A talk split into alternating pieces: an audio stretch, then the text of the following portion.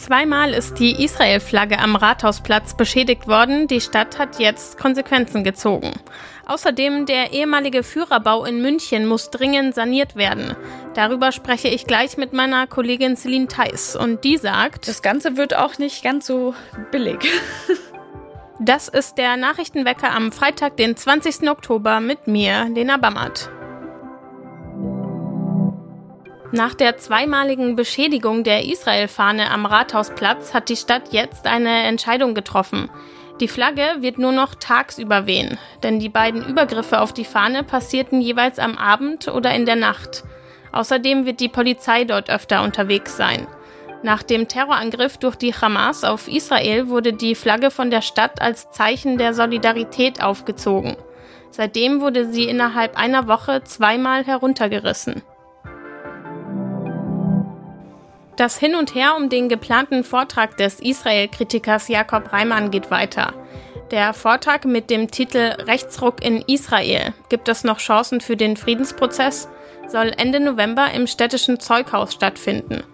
WSA-Stadtrat Peter Grad hat jetzt die Zitat Nichtzulassung dieses Vortrags in städtischen Räumen beantragt. Auch die israelitische Kultusgemeinde forderte die Stadt bereits auf, den Vortrag abzusagen. Die Stadt prüft momentan noch, ob der bestehende Mietvertrag für die Räume im Zeughaus wegen Sicherheitsbedenken gekündigt werden soll.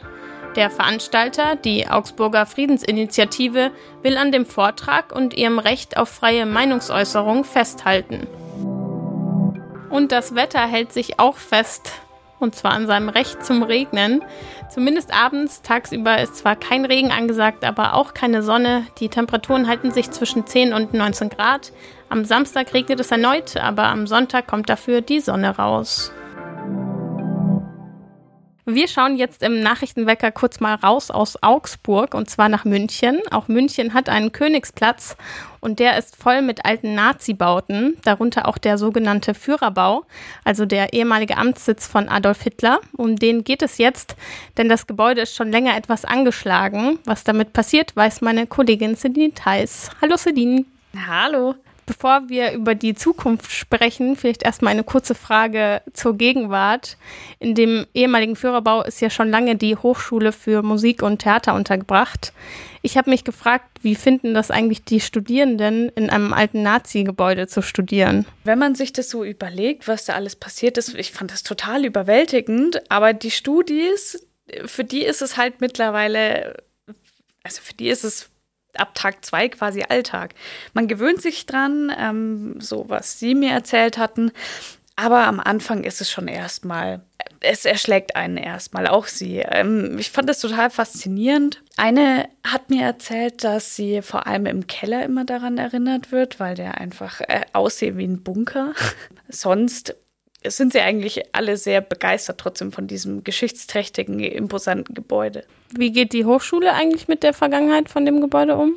Die Hochschule selbst ist schon sehr, sehr bemüht, da auch Erinnerungskultur zu wahren und ähm, hat da unterschiedliche Projekte am Laufen. Äh, sie Veranstaltungen, Diskursveranstaltungen stoßen auch ähm, Arbeiten zu dem Thema, beispielsweise jüdische Musizierende, wie die verfolgt wurden solche, solche Dinge. Also sie, sie sind schon sehr, sehr bemüht, da die, die Erinnerungskultur zu wahren und da auch mit den Studierenden einfach im Diskurs zu bleiben. Du warst vor Ort. Äh, das Gebäude ist schon länger etwas marode. Wie schlimm ist es denn wirklich? Es ist tatsächlich schon sehr schlimm. Also zum einen das, was mir die Studierenden erzählt hatten. Äh, das Gebäude muss ja halb zerfallen.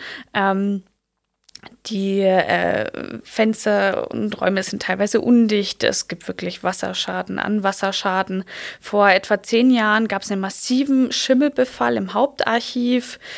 Und äh, das haben sie Gott sei Dank wieder irgendwie in den Griff bekommen. Aber es ist, es ist wirklich schlimm. Und das, ähm, das Problem hat ja nicht nur der Führerbau selbst, sondern auch der Zwillingsbau ähm, der gegenüber davon liegt, das ist das ehemalige Verwaltungs, äh, der ehemalige Verwaltungsbau der NSDAP.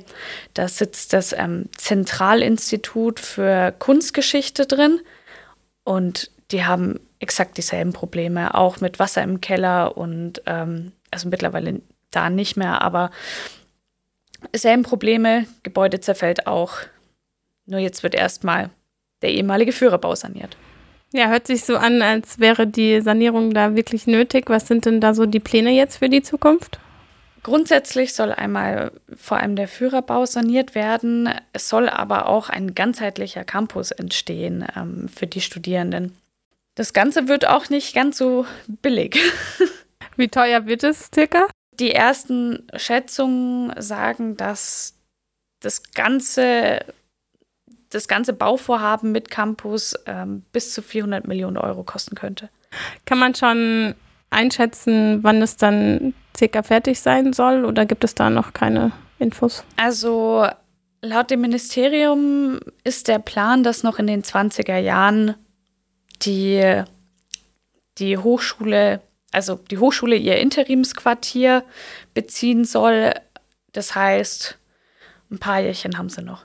Danke, Celine. Danke auch. Wir machen weiter mit dem Blick aus Augsburg auf die Welt. Israels Verteidigungsminister hat eine baldige Bodenoffensive im Gazastreifen angekündigt.